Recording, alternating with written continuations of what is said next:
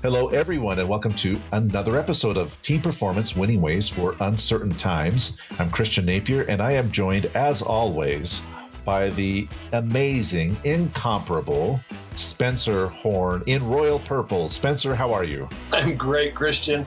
How are you today? I'm doing okay. I'm doing all right. Hanging in there.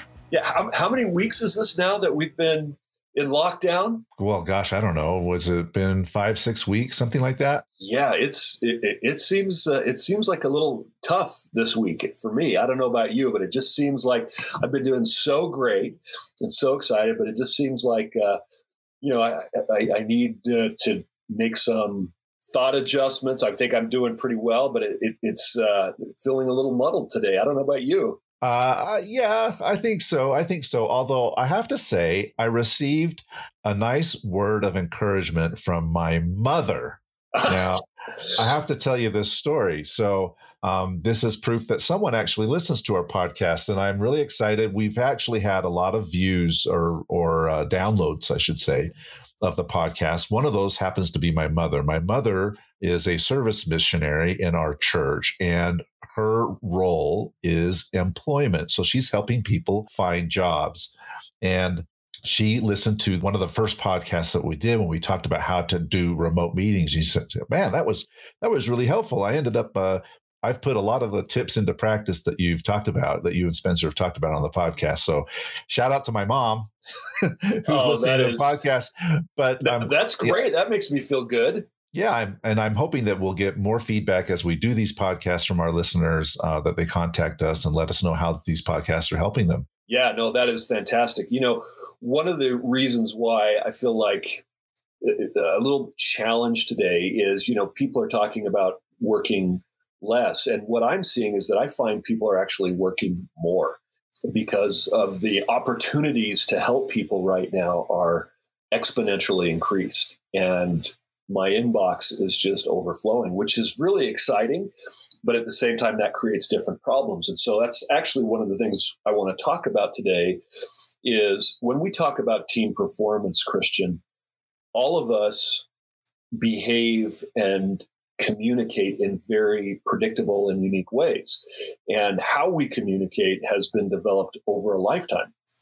And I'm, uh, you know, I want to keep this brief and focused today, but basically, our natural tendencies have been reinforced by our environment, by our experiences. And so each of us over time develop these patterns and, and traits that become fairly predictable and they can be measured based on preferences. Now, that doesn't mean you always behave this way, right? You have natural tendencies, but as you become aware of that or it, it's necessary, you can shift and adapt your natural style. It just takes energy. The better we are able to understand our natural tendencies, the more we're actually able to adapt and adjust to environments to be more effective.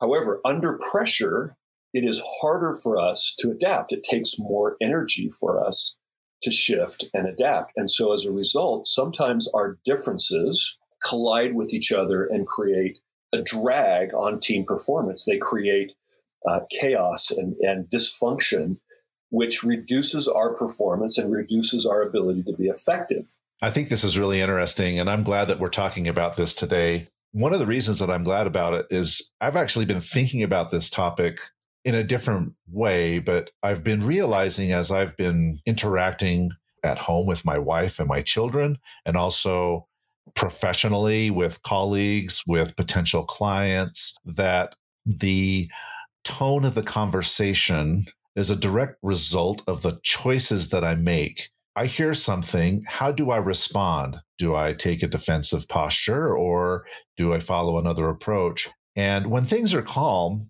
I find that I I can actually think that through. Right. I can I can I have a little bit of a strategy, but when times get difficult or when there's pressure, sometimes I forget to right. consider the consequences of my responses and sometimes those lead to less than optimal results. So you, you you have you have stated that very succinctly and effectively and what happens under pressure is that we tend to go to what's called our backup style. So our natural style is what I was describing a minute ago. of how we will respond naturally to communication, right? But our backup style is kind of the, the dark side of our, our profile. And all of us have them. So I want to describe the natural style.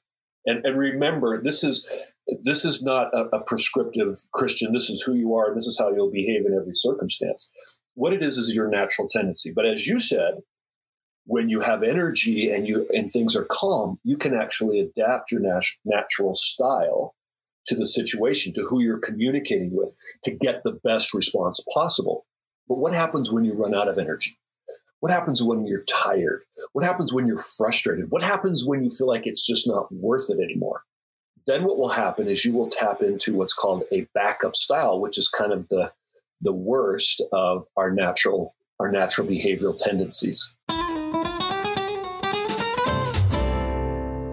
Well, Spencer, I have a question. What are these various styles and how do I know which style I am? Great, great question. So, identifying behavior has been around since uh, Hippocrates, who is the you know ancient Greek doctor. He actually identified uh, multiple uh, behavioral styles. You can look that up. In the 20s, a, a, gentleman by the name of William Marston was a, a physiological psychologist. He was brilliant and what he found is that based on a couple of uh, quadrants, you can identify some some main things. And he didn't create the first assessment, and I'll, I'll talk about that in a second. But what he said is that based on how you see the world, you will behave accordingly. So if you were to take a, let's just take in your mind, take a vertical line, right? And on the left side of that sheet of paper or vertical line, people on that side see the world as negative. They see the world as a problem or challenges in the world. Naturally, they see those things first. Everybody on the right side sees all the positive things in the people and events and occurrences around them. So one of those is not more correct than the other. They're just different, right?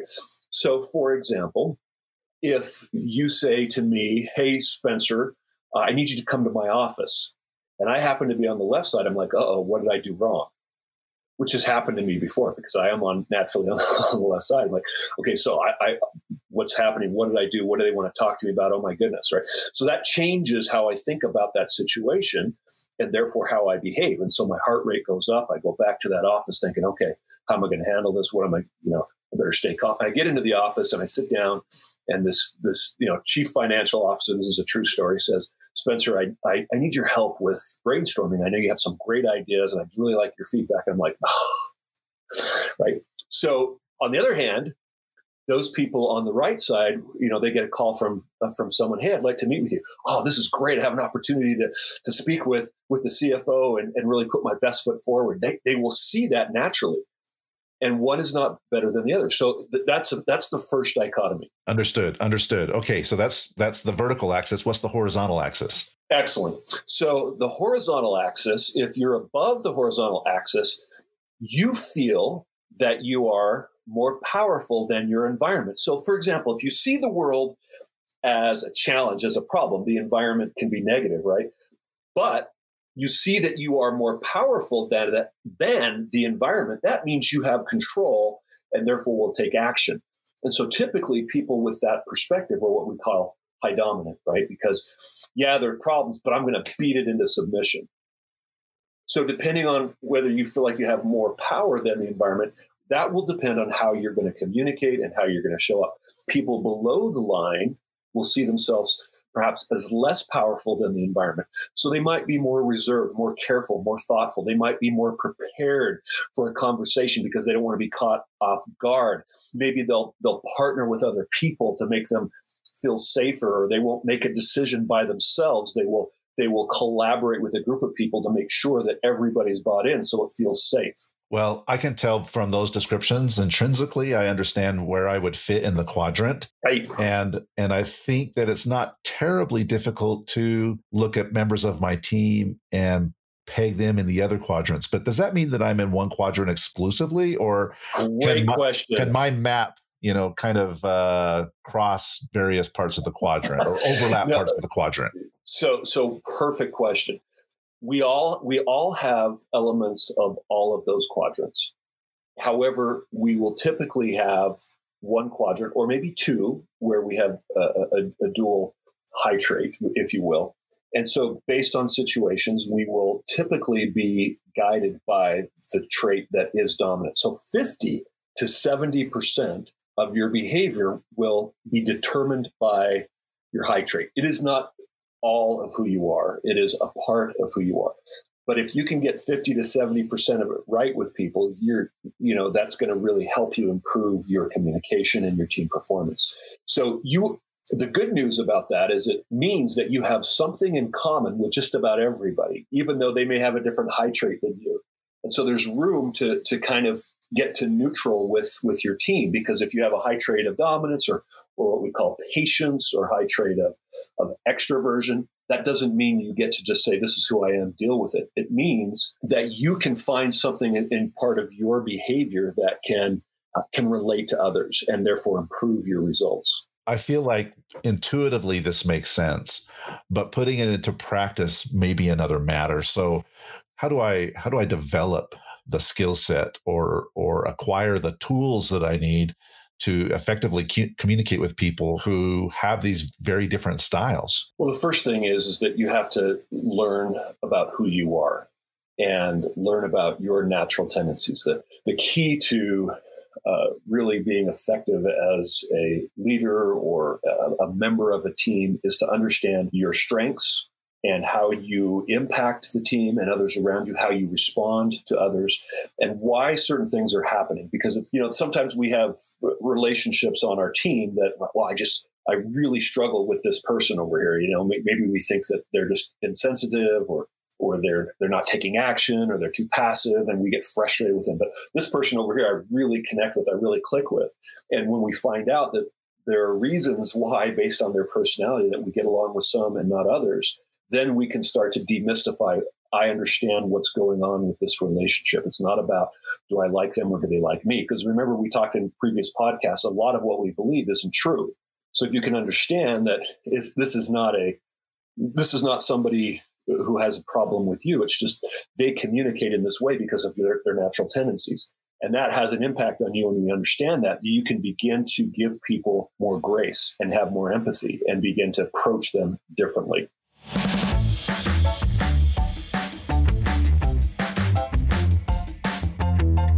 You know, what I find interesting about this, if I understand what you're saying correctly, um, probably the most important thing that you can do is be brutally honest with yourself. Yes. And and that doesn't mean to diminish your abilities or you know to say okay i'm a terrible person or to inflate yourself but just to be very pragmatic about who you really are i, I find that that uh, when it comes to some of these communications that i have um, when i'm trying to resolve conflict sometimes i have to be willing to put aside my own personal feelings to achieve a greater objective, or at least it's a greater objective in my mind. You know, yes, I, I, want to say this because it would make me feel better. I think if I just vented this or I really said this, but maybe that strategy is not the best strategy because it won't lead to the ultimate outcome that I desire. Right, right. Well, that comes with awareness and, and practice, and and I think the second part to that is after really learning about yourself is to avoid determinism this is who I am, this is who I'll always be, you know, just just deal with it. You have natural tendencies and you can adapt. You can you can learn how to change. Sometimes it takes, you know, major life uh, uh, happenings for somebody to make changes in how they communicate and how they behave. It doesn't have to be that way. You can make small and simple. I'm talking about just little things that you can start to do that will have a big impact and will help you to start changing your behavior to respond in appropriate ways given the circumstances based on what you were just telling me, right? So you can adjust, not change who, who you are, you know, your beliefs or your values, but how you behave to get a better result, to do it with more consciousness, to do it with more intention. So, what are some of these really small and simple things that people can do on a daily basis to help develop these skills and improve their communication in their team? The first thing is is is is find out who you are, what your natural tendencies are, and you know the the quadrant that I was describing to you. Um, Marston never created a, a survey, but there, there, there's so much history in these tools that I could share with you and how they developed through World War II and into 1954 with the predictive index and 1956 with um, the DISC profile, which is based on the quadrants that I talked about. The challenge with with some of these tools is the first one I mentioned is very deterministic. In other words, this is your profile, this is who you are, this is who you always be, and and that creates some problems for leaders because uh, if it's deterministic, that means that you have certain skills that will will will pigeonhole you in a certain area. And i don't believe that. I think that if you know what your strengths are you can adapt. If your interests are strong you, let's say you have a you know the, the ideal profile for a salesperson is high extroversion high dominance low conformity. Well i know some of the best salespeople ever have high conformity low dominance low extroversion. They've learned how to use their strengths in a way that is brilliant. So you have to understand how to adapt your strengths to the situation maybe you're somebody that has low extroversion and you just hate being in, in, public. So you are attracted to jobs that are in the back room, maybe IT, maybe accounting, right? On the other hand, maybe you have low extroversion. You want to get out of your shell and you want to grow and develop. And so you have a motivation to change. So understand that you want to use a tool that can help you to develop your strengths and identify your, your, your opportunities. So I happen, I've used many over the years. And about seven years ago, I started using what's called uh, ProScan, which is from PDP Global. And I think one of the you don't have to use this. You can, I'm you know I'm fairly agnostic. If you use another tool, I can help you with that. But I find it's one of the most accurate available. I, recommend you do avoid things like the Myers Briggs or the type indicator because those are based on you know theory. They're not scientifically validated, even though they've been around and widely used you want a tool that is scientifically validated and continually updated for language and, and culture. And this is a tool that has done that. So it's one of the reasons why I like to use it. Plus, it's super fast. I mean, it takes like five to 10 minutes to complete, which is amazing. You get all this data. So take a survey. If you want to take one of those, um, I'll give it to you. Go to altiumleadership.com and you can see on the front page, you can request a, a survey. So take it. Secondly, go through and make sure it's accurate. And I, I want to describe to you just some of the high traits so that I can give you the suggestions that you've talked about. If you find that your high trait is dominant or high dominance, so, so these are people who are very competitive in areas that they feel are important. Uh, they're usually most productive when they have minimal supervision. They want to be in control. Um, and so, in extreme situations, your high dominance will become what we call a dictatorial steamroller. They will disregard other people's feelings. They will over overpower resistance to uh, to change with force, and and they will have a disregard for people's feelings. And so, in these times, and we're start, we're going to do I'll do all four of the major uh, cornerstone behavioral traits. These high dominance can get frustrated right now in these times because projects may be stalling and not moving forward. You know, people perhaps aren't responding to their calls, and a high dominant person wants to continually move things forward. And if proper resources aren't available for working remotely, frustration is, is going to compound and they can explode and make threats and demands.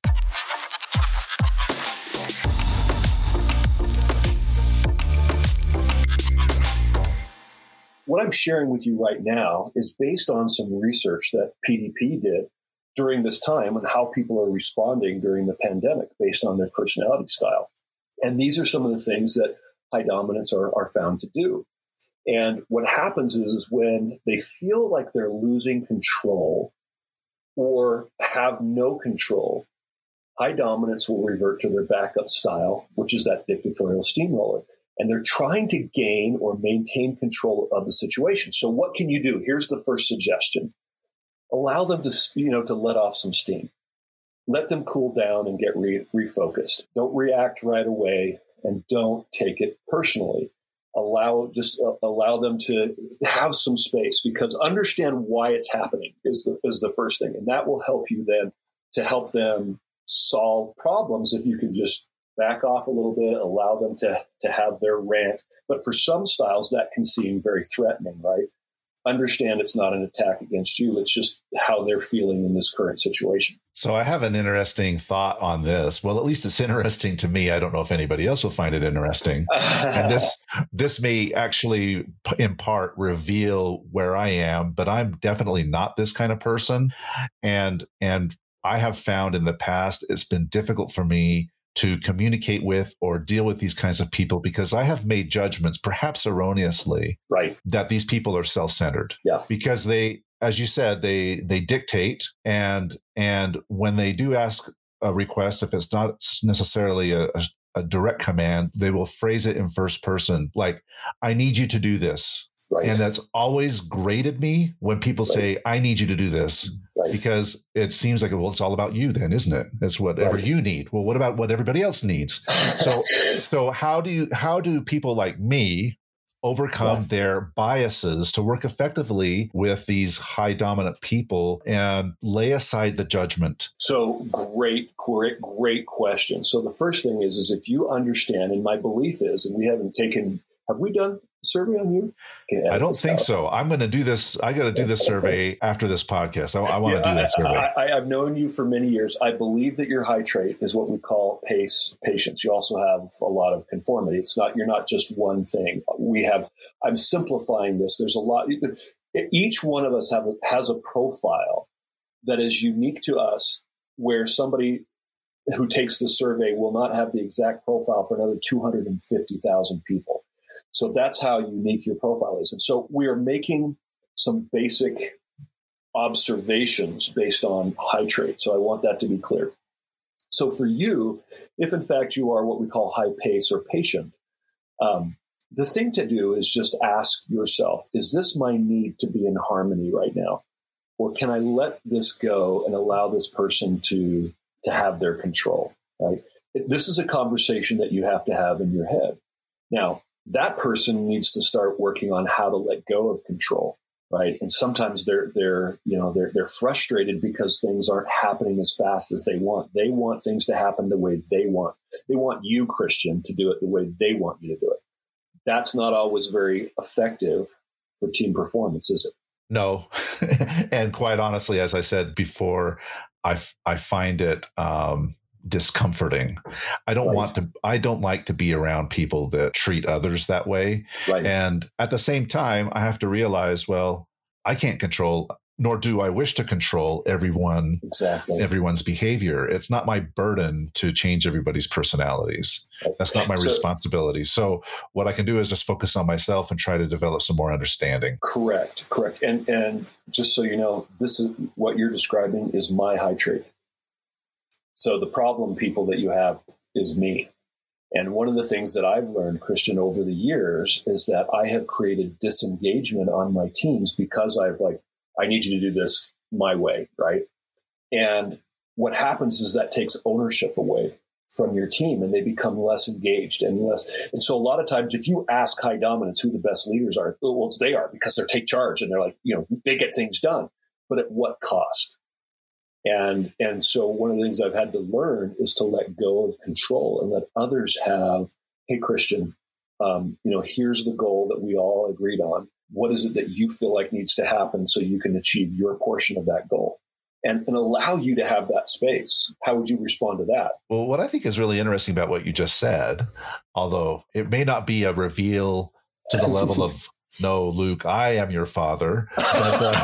But, uh, uh, but, what's interesting about that is I think that that um, at least for me personally, I get along fine with people who are high dominant as peers. Where it where it becomes difficult for me is they manage if you. are in a if if I'm managed by them, then I, then I then I it's hard for me. So that's really really interesting that you said that. But what's also really interesting to me is that you have demonstrated that you can recognize that in yourself yeah. and that is something that you can work on and I think sometimes people over in my quadrant, whatever that quadrant is, uh, sometimes think that, oh, well, these people are not the people that want to change because they just want to do things their way all the time. And so for me to hear that someone who is high dominant has a willingness and a keep uh, and a capacity to change behavior to achieve better outcomes is quite inspiring and uh, faith building.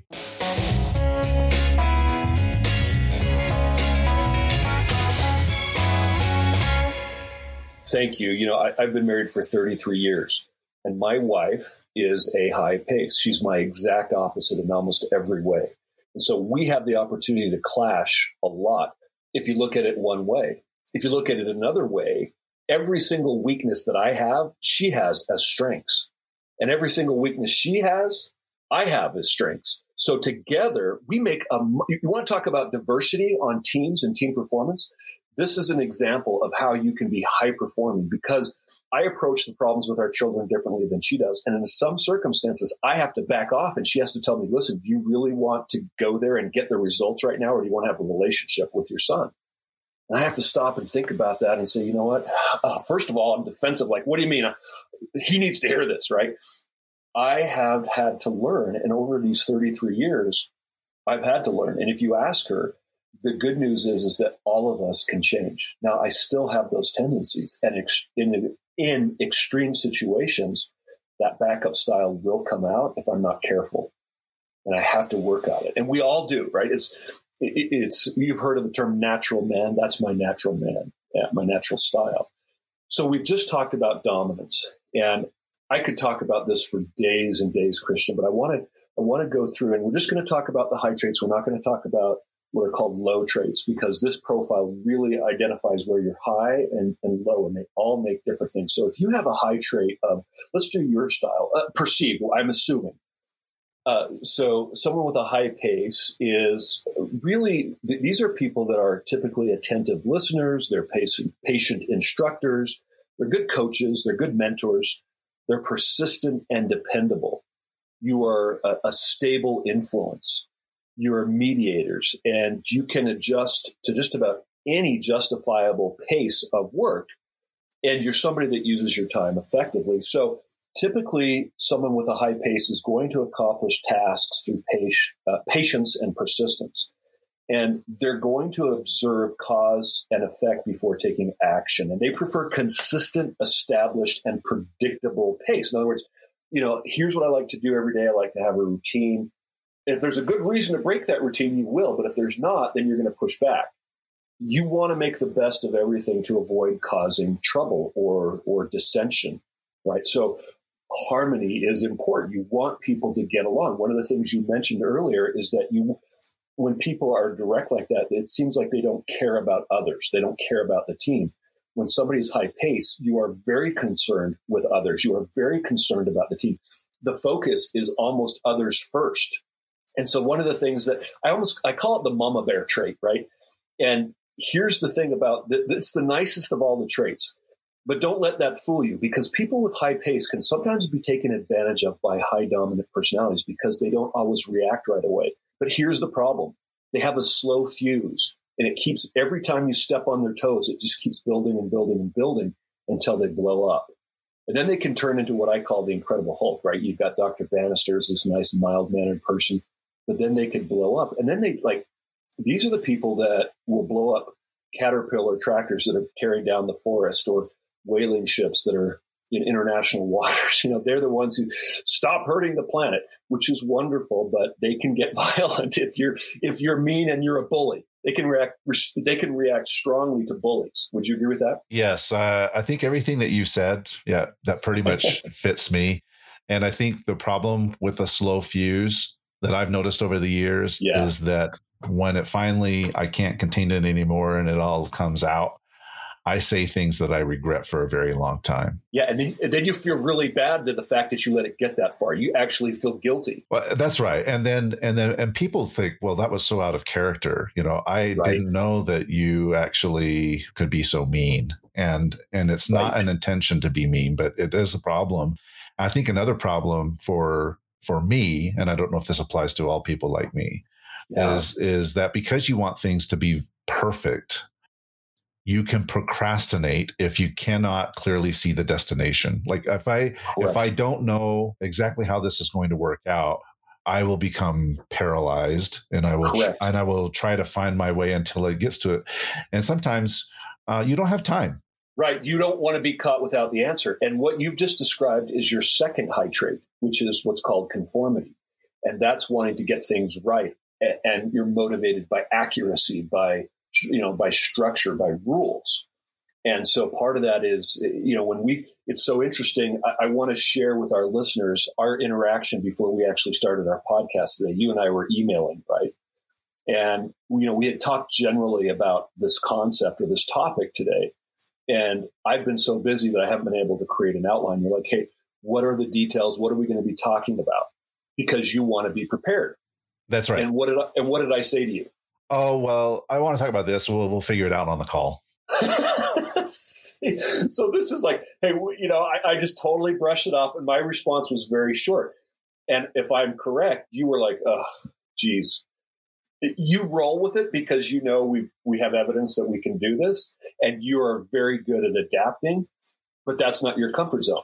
Yeah, I don't need everything scripted out, but if I have no. four or five points, I'm like, okay, I've got a I've got a structure there. I've got a skeleton, and I can hang on that. That's fine. But if I have absolutely nothing to go by, then it's a uh, it's like so, walking out into uncharted waters. It's a little so scary. here's what will happen in the workplace. You'll send emails that are, hey, I'd like this detail. Here, here are my bullet points. Here's what we want to go over.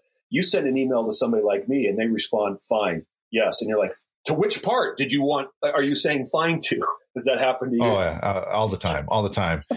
and and my coworkers, they they do tease me because my emails are very lengthy because I don't want to have I don't want to leave any doubt or have misunderstanding or, or have anything. any misunderstandings. And so I, I, write very long, structured emails with headings and subheadings and bullets and everything like this. They're like little documents. So FYI, if you send that to me, I'm not reading it. And that's the and that's the problem, right? I spend so much time trying to cover all the bases that I probably end up putting in too much information and it's not easily digestible.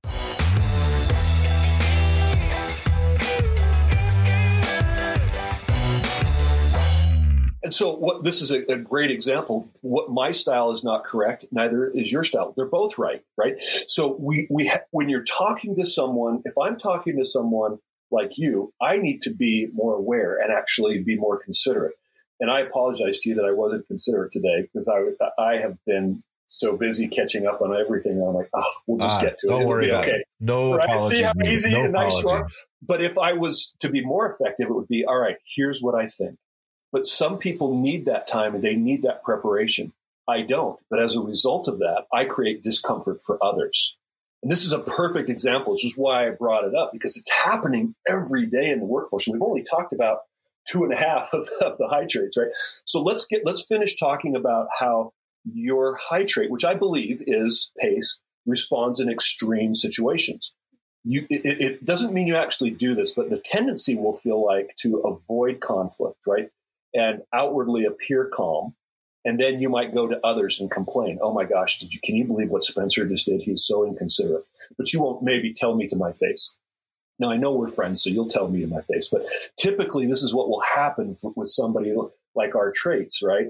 You'll go to the water cooler and say, "Can you believe what he said in that meeting?" And in many ways, that is when it comes to team performance, that's almost as insidious as the leader who created dysfunction and disengagement on the team, right? We're not actually addressing that individual in a way that could help them solve that problem. I want to talk about this a little bit. And I'm going to, as you brought in your wife as a very good example, I'm going to do the same with mine. It is absolutely true in our case that opposites attract. Yeah. And she and her personality is very similar to yours in many respects. She is absolutely a go-getter. She she wants to be super productive and I and I say that she is spicy. You know, she's got a spicy personality.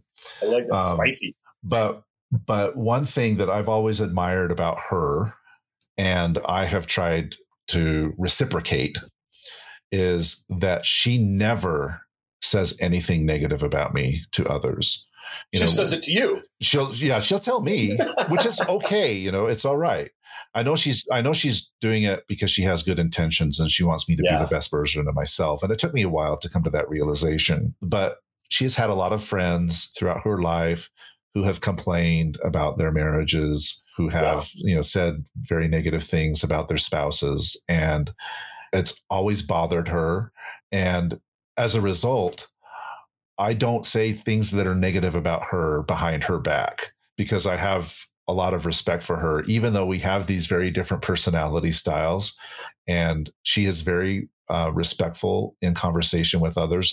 when it comes to me and and that really changed me because i was when i was much younger much like what you're describing which is be nice to someone in front of their face but then behind their back yeah. uh, maybe say disparaging things and and she taught me how important it is to be real and and to be honest. And sincere when you're talking to people because people can see through that they know they can sense if you're being manipulative and right. i don't want to be a manipulative person and so uh, it's important to be honest in communication. I, I love this story, and there's a couple of things I want to point out about it. First of all, this is a great example of direct versus indirect communication, right? So the direct communicator, which are typically your high dominance, high extroverts, they will tell you to your face what you're thinking. Indirect communicators, like high conformity or high pace, will will either talk behind your back or roundabout. And so it's not that you're an evil person or anything like that. It's it's a natural. That's why I said it's predictive behavioral analysis because when you have those traits naturally, those will be your tendencies. But as you just pointed out, just because it's your natural tendency does not mean you have to behave that way. And one of the ways that we can start to change, and you uh, you don't even realize it, you have just pointed out, and that is to identify something about your opposite style that you admire. So find that one thing that you admire and remember that. And, and I love that you did that uh, about your wife, that, that she has that ability to, to be real and share that with you. And you admire that. And as a result, you actually begin to shift your own traits and behaviors to be more assertive. And that's an assertive style of communication. People misunderstand the difference between aggressive and assertive. You're learning how to be more assertive. Aggressive means I'm right at your expense. Assertive means I'm standing up for my rights while not stepping on your rights. And you can be somebody that is kind and caring and still be assertive. I work with lots of healthcare professionals. And so you have the doctors, right? The surgeons who have that strong, aggressive personality. They're, they're working with the, the, the healthcare uh, providers that are nurses and that are nurturing and caring. And you have exactly this dynamic of opposites. And it creates a lot of frustration. The nurses never, you know, many times, I shouldn't say, never say never, they struggle confronting the doctors, A, because of position power, because of education, because of dominance, because they're perceived as bullies. And so they go and complain at the water cooler. And it creates lots of frustration and dysfunction, a lot of unhealthy healthcare environments for this very reason.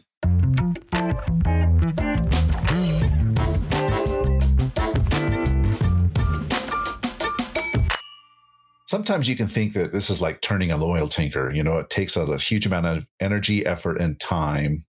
I mean, if you're wanting to change this dynamic yeah. for yourself primarily, I mean, I, I, imagine it's something that you learn over time. It's not something that switches on and off overnight. How do you stay the course, you know, without without losing steam, without losing momentum so great, great question. And the answer is uh, there's several layers and, and uh, things that will happen. I see people make shifts immediately. I have gone through people's surveys with them, and it had an immediate impact. They think they picked one or two things that they could start working on right away.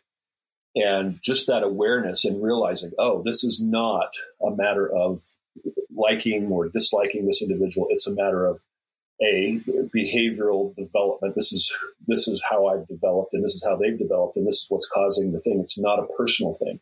So now I can I can recognize that and start to drop my animosity, my sword, if you will, and figure out how to work with them. Just that mindset alone, you know, we've talked about how important mindset is and what we believe. That's a perfect example. If we can just shift our mindset and say, hey, if I adjust myself a little bit, and I'm talking about three to 5%, Christian, you don't have to make a massive change. You talked about not just not talking behind your wife's back. I mean, how big of a deal is that really? Just talking to her when you have a problem. That's a small thing, but it makes a huge impact.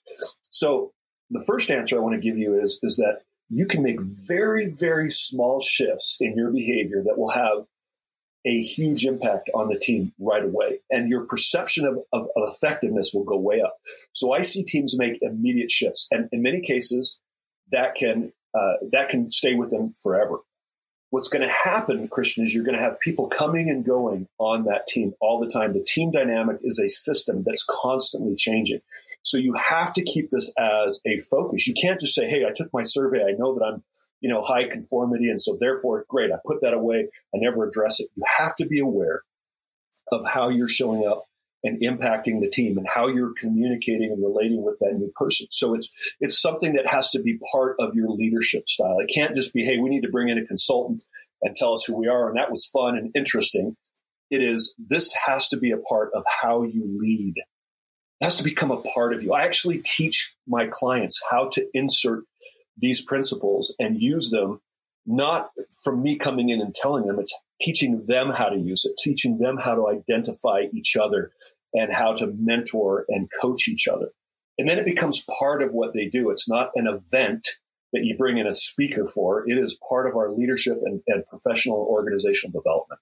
All right. Well, Spencer, man, I, I've learned so much here in the last hour of conversation, and I realize that we've only talked about one of the four styles predominantly, and and so um, we probably need to continue the conversation in subsequent weeks.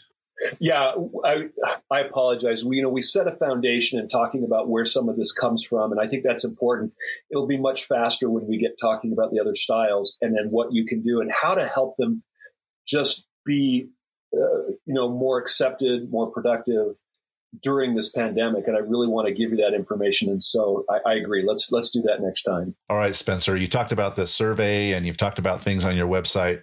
Is that the best way for people to contact you? Yeah, go to altiumleadership.com. A L T I U M leadership.com. There's actually a, a couple places where you can go and fill out a request to to do a survey and, and I will give you a demo. This is a this is a survey that people pay hundreds of dollars for to go through it with with an expert um, and so this is not a, a, you know, it's, it's quick, but it is a very, very powerful tool. You'll get 18 pages of a report uh, to go with that. And I think it will be very, very helpful for people. And, and when you put that together with teams and relationships and marriages, it is a powerful tool. All right, excellent, Spencer. Thank you so much. And for me, if you want to contact me, you can do so at cnapier at gp4.com. That's gpfour.com. Listeners, thanks so much. Please like and subscribe to our podcast, and we'll see you again next week.